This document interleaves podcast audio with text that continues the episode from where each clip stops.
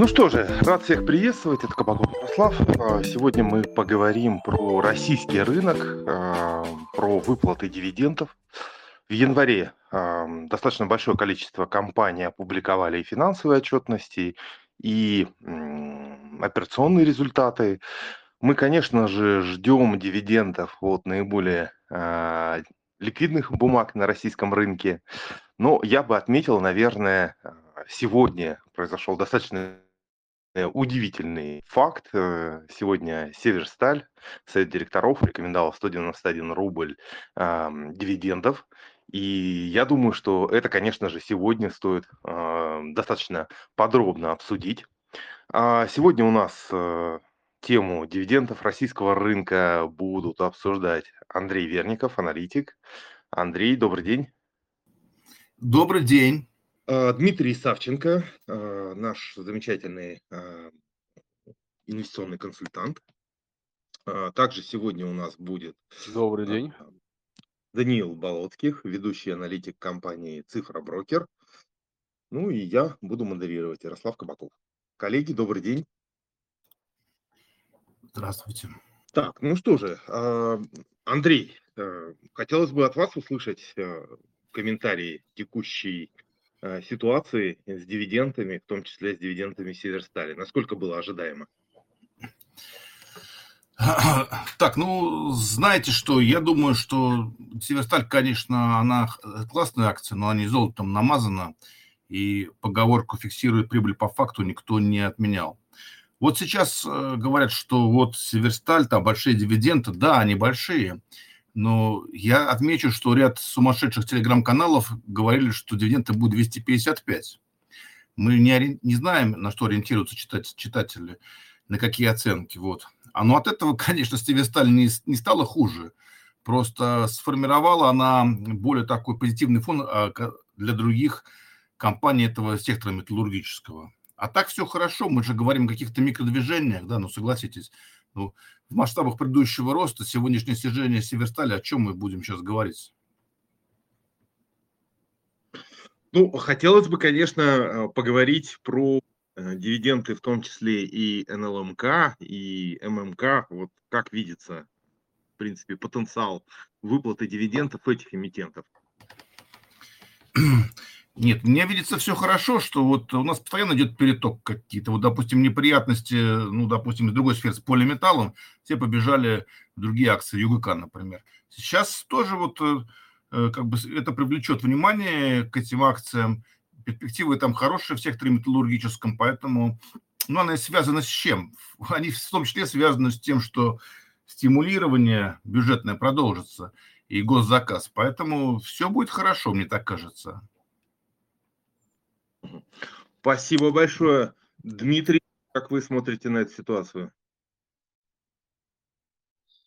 А, в целом, а, если, если говорить какой-то комментарий о дивидендных бумагах, а, первое, что я бы сказал, это не стоит ограничиваться только дивидендными бумагами.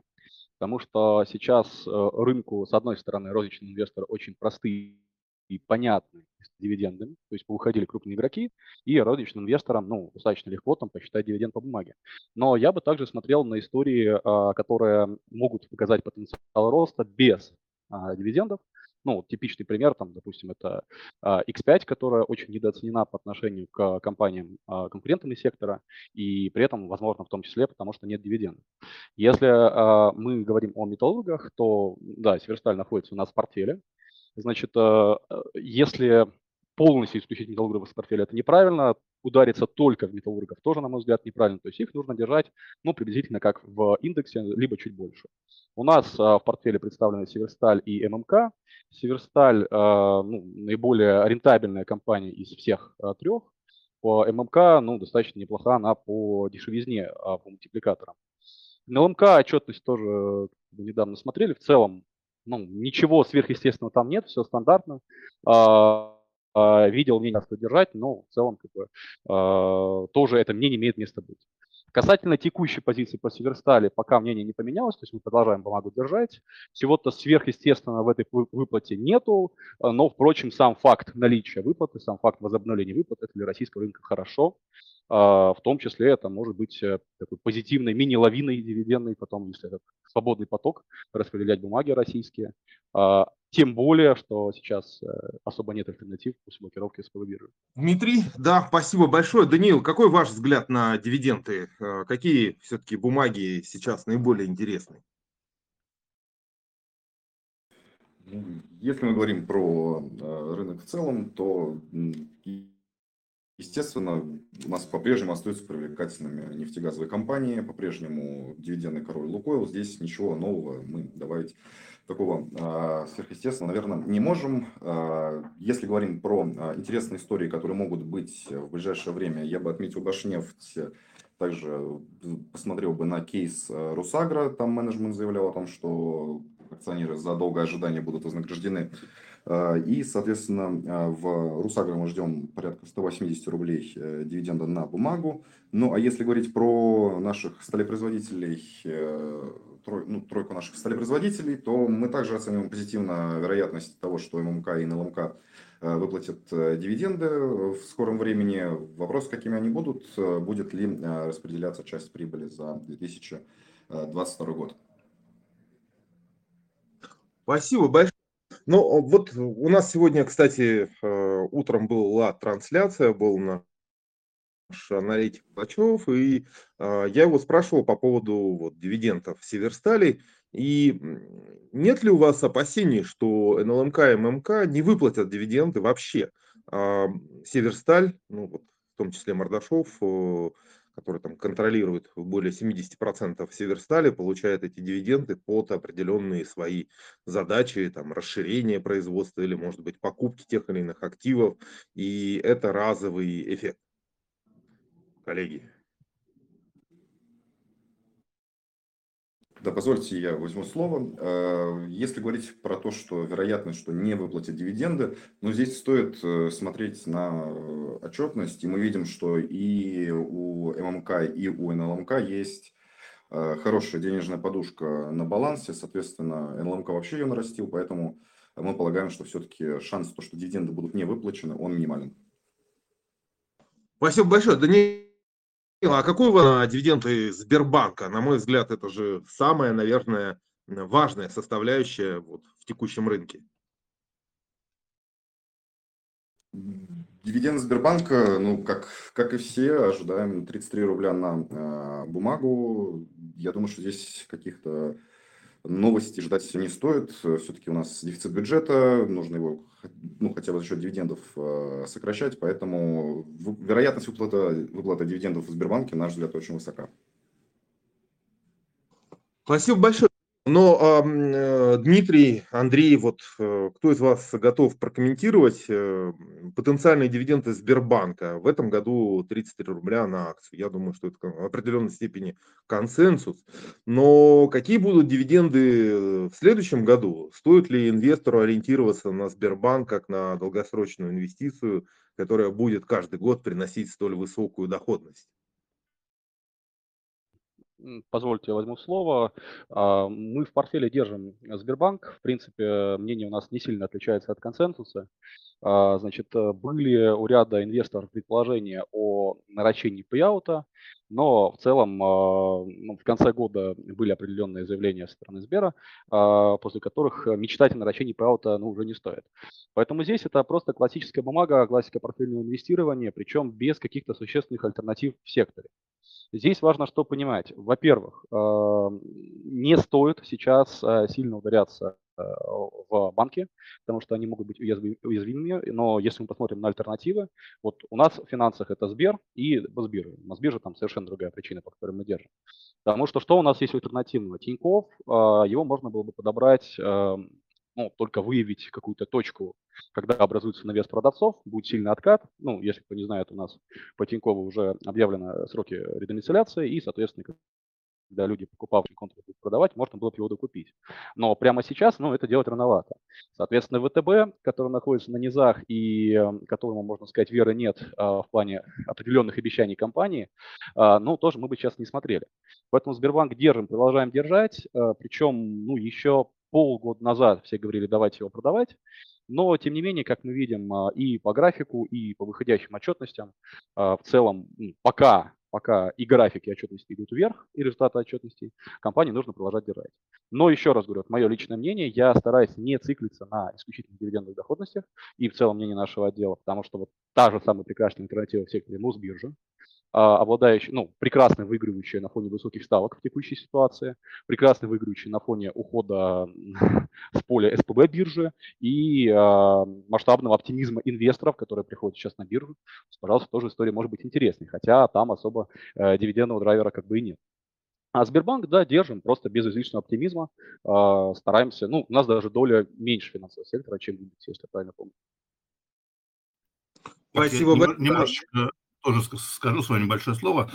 Да, я согласен, что нельзя молиться, конечно, на акции дивидендные, но все же, раз у нас э, заявлено вот именно про дивиденды, все-таки, конечно, делать упор только на Северсталь не, не остроумно, да, вот правильно сказали, аристократ Лукойл, также Башнефть, э, любимый всем Сбербанк, Магнит, мне кажется, стоит иметь это в портфеле то, что сейчас спрашивают, может ли быть как-то государство забрать прибыль мимо дивидендов, может, конечно, но это уже отдельная тема.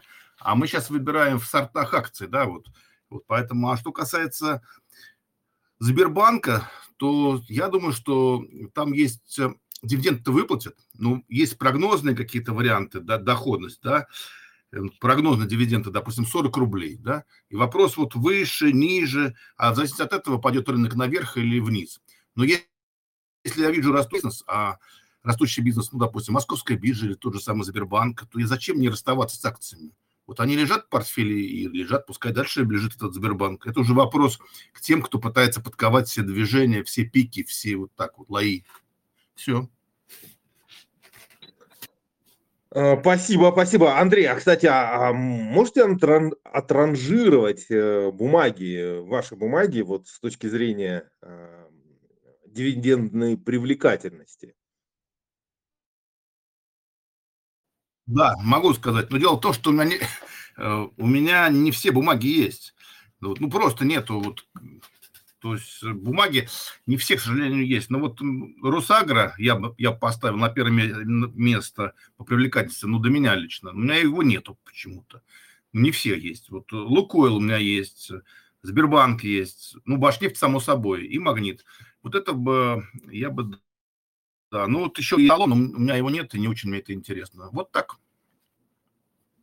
Спасибо, Даниил. Какой список дивидендных бумаг? Ну, если говорить про мой личный портфель, я все-таки ближе к той категории людей, которые, ну, почти что молятся на Сбербанк, скажем так. У меня порядка 15% портфеля в а, бумагах а, Сбербанка, поэтому здесь я согласен с Андреем. А, естественно, это Лукойл, как уже успел упомянуть. Может быть еще интересен Совкомфлот по простой причине, потому что у него законтрактована выручка, выручка в долларах. И ну, мы видим, как снова начали расти ставки фрахта из-за того, что происходит э, в Красном море. Э, поэтому вот к списку я добавил еще бы Совкомфлот и, ну, если говорить про другие секторы, то, например, вот если мы смотрим на сектор ИТ и телекоммуникаций, то мне больше нравится Ростелеком за счет того, что он обошел НТС, э, у него будут расти дивиденды, и, соответственно, в этих дивидендах, опять же, заинтересовано государство. То есть там, может быть, доходность меньше, но они будут расти. Спасибо. Спасибо большое. А, ну что же, а, Дмитрий, что-то добавите к этому списку? Да, да, ну, соответственно, если мы говорим о нефтегазе, в теории самым большим дивидендом может быть э, дивиденд Сургут, но там очень много переменных, и Сургут логично использовать скорее как некий квази-хедж от валютного риска. И если у вас в портфеле есть другие инструменты страховки от валютного риска, он, э, ну, условно, не обязателен. Но дивиденд действительно может быть очень высокий. Высокие дивиденды могут быть от нефти, Лукойла и Башнефть Префа, как, впрочем, и Роснефти. А, мы держим а, Лукойл как более технологичную компанию, если ее сравнивать, допустим, с Татнефтью. Башнефть мы не держим, потому что могут сократить добычу именно за счет нее. А, ну, держим, соответственно, Лукойл Роснефть. Также ну, в нефтегазе, а, то есть, ну, это единый условный сектор у нас э, для анализа, в нефтегазе держим Новотек, но там особо как бы дивидендного драйвера нет. Если мы говорим о других секторах, то есть о металлах и добыче, ну, собственно, их мы уже вначале затронули, можно поговорить немножко о Митчеле Прев, а, кто-то считает, что он сильно перекуплен, его сильно разогнали, такое действительно возможно, мы его держим, ну, чуть более спекулятивно, чем другие бумаги, по нему тоже дивиденд может быть. А, под нормальным полезным дивидендом я подразумеваю, в принципе, цифру больше, чем ставка по а, ОФЗ. И то есть в целом, к счастью, для любителей дивидендных бумаг ставка по ОФЗ, она ниже доходность по ОФЗ, чем э, ключевая ставка, поэтому все, что там выше условных 12%, в целом можно смотреть. Значит, «Газпром» э, дивиденд непонятен, на какой будет. Э, в целом, ну, то есть его часто относят к дивидендным бумагам, но я бы на самом деле в его сторону не смотрел, потому что они чисто физически ну, не смогут, скажем так, нарастить, которые шли в Европу с помощью Китая пока что ну, нет этого, там много неопределенности. Если говорить о дивидендных бумагах в других секторах, ну, финансы мы рассмотрели, то есть Сбер дивиденды бумага, Мосбиржа не имеет отношения к дивидендам. Значит, в транспорте держали Совкомфлот, очень хорошая идея, наверное, можно его и сейчас поддержать, но, как по мне, он чуть перекупен, потому что а, цифра там, 18 рублей дивидендов, которые менеджмент выявлял, она уже в цене, потенциально более высокий дивиденд, ну, условно тоже. Поэтому, ну, можно как квази-дивидендовую бумагу рассмотреть Global Trans, хотя там, по сути, ну, для россиян пока еще дивиденда нет, но неплохо они могут выигрывать за счет ставок э, на полувагоны, э, соответственно, за счет наличия большого количества вагонов, цистерн и так далее. Вот. А потреб сектора, ну, соответственно, дивидендные бумаги, это, ну, как правило, все говорят о Белуге и Магните. Очень, ну, в принципе, хорошие бумаги, э, дивиденды выше 12% там возможен. Но повторюсь, что, как по мне, лучше взять э, без дивиденда X5. Вот. Э, кстати, мы его держали на год назад, и вот сейчас уже становится только идеей большинства аналитиков, но мы его держали очень давно. Вот, ну, в целом, по такому дивидендному списку, наверное, вот еще по МТС, ну, его, да, считают неплохой бумагой, но здесь согласен с мнением предыдущего э, коллеги, что мы также держим Ростелеком, потому что бумага выглядит более недооцененной, более потенциальной, чем МТС. Э, в целом, а, ну еще Ленэнергопрефы, но Ленэнергопрефы, у них э, стабильная, скажем так, доходность, но она, к сожалению, сейчас маленькая, она ниже, чем э, доходность по э, безрисковой ставке по ФЗ. Спасибо большое. Ну вот, кстати, эм, хотел отметить, что достаточно, так скажем, консервативные, или, я бы так сказал, э, инвесторы, которые не верят в российскую экономику, верят в девальвацию рубля, эм, достаточно активно э, приобретали и продолжают приобретать Сургутнефтегаза Приев. И Ленэнерго, да, вот как раз тоже один из таких интересных э, случаев с высокой доходностью. Даниил, Андрей, э, как прокомментируете эти две бумаги? Ну, в общем, я так скажу, что по поводу Ленэнерго, просто у меня нету сейчас покрытия полного, да. Вот есть бумаги интересные, например, э, ну, и в этом секторе Россети, да, там хорошая доходность, но у меня нет покрытия, поэтому я и не лезу туда. Вот так просто. То есть нужно, мне кажется, инвестировать в те бумаги, которые понимаешь, э, знаешь, вот, а не так вот прибежал, саблю помахал. Так, э, Даниил. Ну, я, я поддержу Андрея. У нас нет такого взгляда по дивидендам на э, Ленэнерго, поэтому здесь не смогу что-то добавить. А по поводу Если не против, я бы немножко сказал бы. Да, да, конечно. А, если, а, да, если мы говорим о Ленэнерго, то есть там э, расчеты, скажем так, разнятся, но большинство э, расчетов они, ну, консенсус сводится к тому, что дивиденд там может быть меньше 12%. Вот, но это такая, э, скажем так, очень консервативная бумага в секторе электроэнергетики. Но э, если бы я в целом смотрел на сектор, сектор относительно маленький, то есть там много бумаг не нужно, ну, имеется в виду в индексе. А альтернативы есть э, более интересные, например, Интерао э, достаточно дешевая по мультипликаторам, и э, она достаточно э, большим запасом кэша обладает. Но э, идея, к сожалению, очень долго себя не реализовывает, и вот недавно Интерал продали. Сейчас, ну, Unipro выглядит дешево, но тоже есть вопросики, поэтому оно пока что, пока что мы в целом экспозицию на, электроэнергетику не держим. А если мы говорим о Сургуте, Да, по Сургуту я видел просто огромнейшее количество расчетов, они все разнятся, там некоторые чуть ли не уравнения решают, чтобы посчитать, какой будет дивиденд Сургута. Действительно, он может дать э, сильный сюрприз, и дивиденд, ну, условно, выше, там, не знаю, чуть ли не под не знаю, 15, 20 и выше процентов. Ну, вот у нас, допустим, доход э, сайта, они рассчитали там 22,5. Но у нас есть в портфеле экспозиция валютная и так, а, то есть финал остается доступ э, стабильно на американский рынок. У нас есть работа фьючерсами на валюту. И в целом, то есть если будет существенный рост курса э, доллара к рублю, у нас есть другие инструменты. Поэтому Сургута у нас нет в портфеле российском.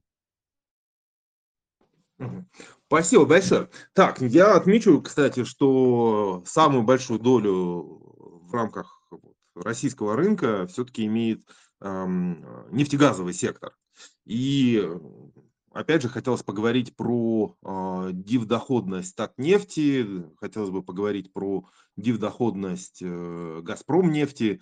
Э, данные компании уже слишком дорогие, чтобы их брать под дивиденды, или все-таки э, на более долгосрочном периоде все равно являются интересными? Даниил.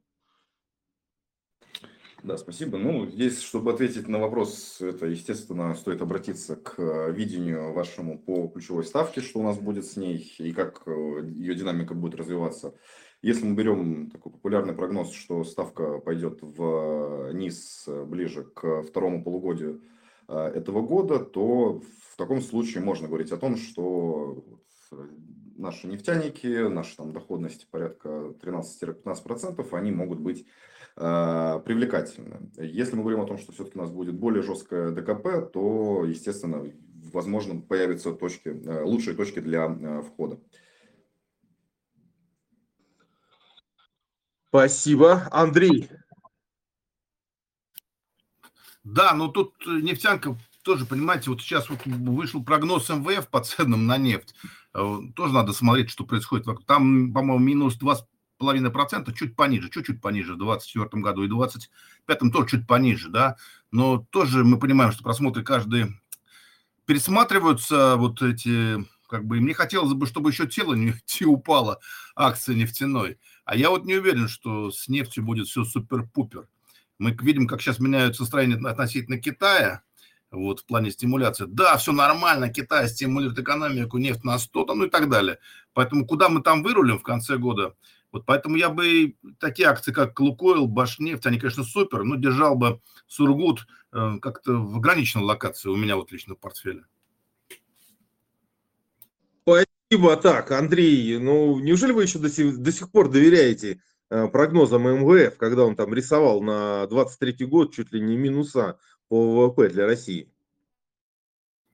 нет, ну поймите, как говорил Сатановский, нефть, цены на нефть предсказывают только идиоты и жулики, с одной стороны, а с другой стороны, все-таки, ну, надо посмотреть, а, а какие-то факторы есть. Факторы для движения цены нефти вверх или вниз. Какие-то факторы превалируют. Я вот не вижу, на чем сейчас нефть пойдет наверх, честно говоря. Дмитрий, как ваш взгляд на нефть? И будут ли а, расти дивиденды у нефтегазового сектора? А, поскольку мы а, скованы нашей моделью, а модель наша предполагает ориентироваться на индекс Мосбиржи, ну, мы можем как бы отходить от индекса, но при наличии на то существенных оснований. Но тем не менее мы часто на индекс ориентируем. У нас сейчас в нефтегазе где-то порядка 35-36% от портфеля, то есть весьма значимая доля, и этот сектор занимает наибольшую роль. А, значит, а, дивидендная доходность у а, Лукойла, как и, впрочем, у Татнефти и у Башнефти, может быть достаточно высокой. То есть, опять-таки, по Лукойлу самые оптимистичные прогнозы там доходят чуть ли не до 17% от текущих цен. А, соответственно, поскольку Лукойл, в принципе, Татнефть слегка похожа, Лукойл все-таки стоит держать как более технологичную компанию, на наш взгляд. Опять-таки, в качестве там, Башнефти, как более такой волатильной бумаги, мы ее не держим, мы предпочитаем Роснефть. Вот. Но опять-таки, чтобы исключить риск сокращения добычи. А, ну и в целом, как бы в секторе нефть и газ а, у нас а, ну, три компании. То есть Роснефть, Лукойл, Новотек. Э, Газпром, опять-таки, э, если мы берем формальный расчет дивиденда, основанный там просто на модели, ну, в принципе, да, там может быть э, дивиденд э, условно там в районе 12,78%, вот сейчас смотрю расчеты, которые есть. Но, повторюсь, очень много переменных, эм, стагнация по графику, то есть мы стараемся брать не только бумаги, которые по фундаменталу хороши, но и чтобы был некий момент э, росте цены. И, ну, вот эта техника buy the dip, выкупить на низах, ну, лично мне, например, она не нравится. Много неопределенности по Газпрому, поэтому не знаю.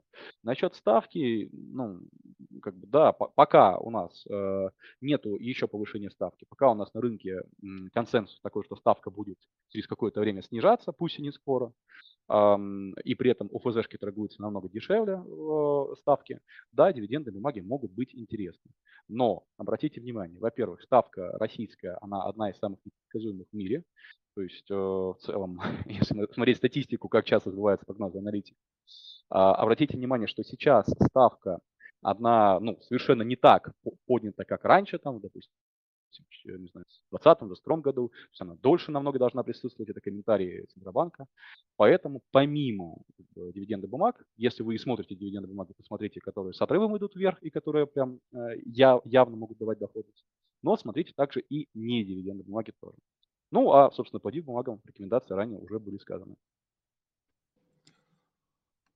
Спасибо большое, Дмитрий. Так, ну, э, я отмечу, что на этой неделе у нас э, группа «Позитив» э, предоставила операционные результаты Русгидро, тоже поделились операционными результатами. Полиметалл, Норникель провел, ну, вот, отчитался по производственной деятельности за 2023 год.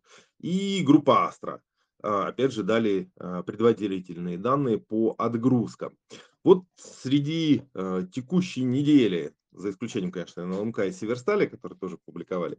Э, Даниил, что бы для вас было интересно? Вот группа «Позитив» вроде бы является и растущим бизнесом, но тоже что-то там платит в дивидендах, тоже выплачивает. Да, ну действительно позитив неплохо отчитался там, по отгрузкам. Наш базовый прогноз, э, когда мы в начале года считали, мы думали, что будет э, выручка порядка 20 миллиардов рублей по итогам этого года, но сейчас мы видим, что, вероятно, она окажется выше. Э, естественно, возможен дивиденд, он будет, как и всегда, небольшим. Но, мне кажется, в позитиве кейс все тот же, как бы рынок растет двузначными темпами, отлично развивается компания, но вопрос все тот же, что будет с Э, дополнительными, дополнительным выпуском, потому что сейчас это, на наш взгляд, самый сдерживающий фактор. У нас идея пока что в э, пересмотре. Если говорить про Астру, Астра тоже очень хорошо отчиталась. Э, у Астры на дивиденды, я думаю, что рассчитывать не стоит. Скорее всего, прибыль, ну и там свободный денежный поток уйдет в расширение возможностей, на там апгрейд экосистемы темы, поэтому в таких историях роста скорее на дивиденды опираться не стоит. Вот кейс Росгидро может быть интересен по такой причине, что ну, Росгидро у нас все-таки постоянно платит дивиденды.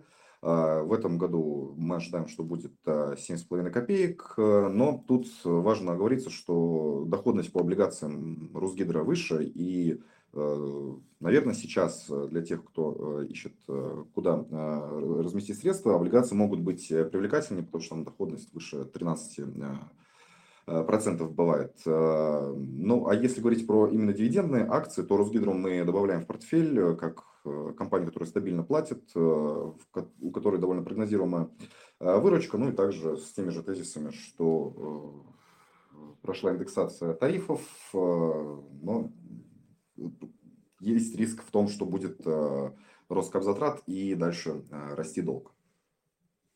Ну, спасибо. Спасибо большое, спасибо. Э, Андрей, что добавите тем отчетностям и компаниям, которые вот отчитались? Русгидро, какой взгляд? Нет, вот, вот только одна мысль мне как пришла в голову. Мы сейчас смотрим на отчетность там Астры и позитивы, да, но надо сказать, что в связи с размещением Диасофта и еще одна компания, я сейчас не помню, как называется, просто выбил из этого IT-сектора. Если будет э, не очень все хорошо, то вот эти вот компании будут просто донорами, донорами до Диасофта, будут сбрасывать и покупать Диасофт. Ну, это мы видели, когда Совкомбанк размещался, там немножечко банк и придавило. То же самое может быть. А так отчетность нормальная, проблем нет. Просто сам позитив-то он не дешев. Ну, э, дешев не дешев, а рост 75% э, достаточно существенный. Дмитрий, что э, отметишь вот среди этих компаний? Может быть, пора обратить внимание на Норникель? А, по Норникелю взгляд на текущий момент скорее негативный, то есть а, фаворитов в секторе я ранее называл, мы когда-то держали на Норникеле и очень активно спорили насчет его удержания, и, к счастью, на локальном подъеме он был нами продан.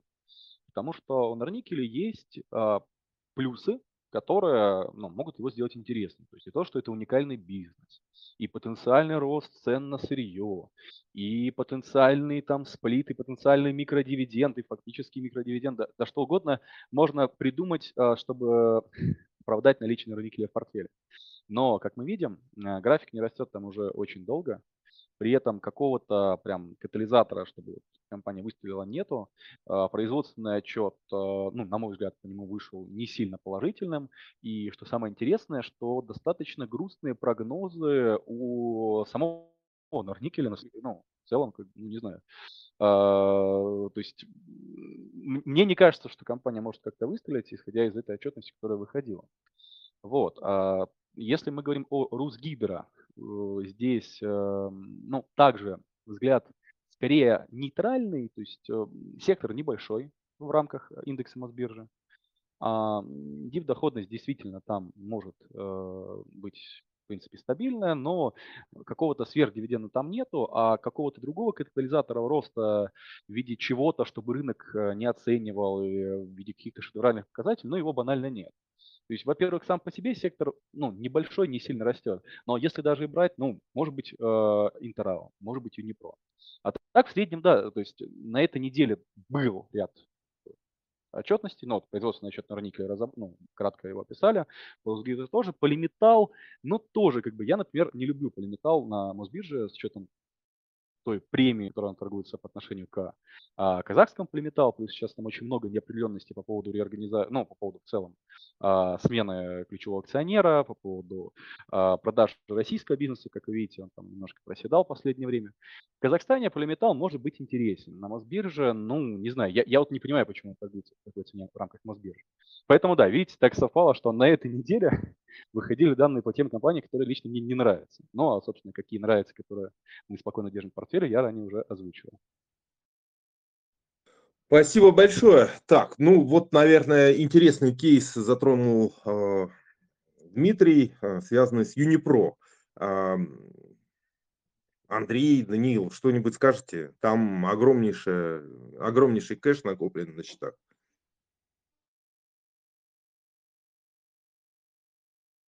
В условиях ставки, то, естественно, Юнипро может быть э, привлекательным. Как э, дальше э, будет развиваться ситуация, ну, у нас нет ясного прогноза, не добавляем в портфель. Да, да, вот эта неопределенность, она, конечно же, достаточно существенная, об этом, да, стоит всегда помнить. Андрей, о чем сегодня еще не сказали? А что стоит добавить? Ну, можно так шутливо сказать, что мы как э, осколки, так сказать, осколки биржевые, так сказать, старых времен обсуждаем отчетность, а акции двигаются не всегда под влиянием отчетности, а под влиянием, как вчера получилось с Сургутом. Вот, я потом вечером почитал, у каждой компании инвестиционной своя, своя идея, почему акции Сургута полетели наверх. Это было очень смешно. Да, согласен, Андрей, абсолютно согласен. А, движение на рынке и те причины, которые иногда называются, они, да, вызывают иногда. Просто количество покупателей было больше количества продавцов, поэтому котировки могли и вырасти. Спасибо большое, спасибо большое нашим э, спикерам, Даниил, Дмитрий, Андрей. Спасибо, мне кажется, было очень насыщенно и информации много. Напомню вам, что сегодня Совет директоров Северстали рекомендовал дивиденды 191 рубль для металлургического сектора, для черной металлургии. Это знаковое событие. Спасибо, что э, были с нами. Всем удачных инвестиций. На этом все. До новых встреч.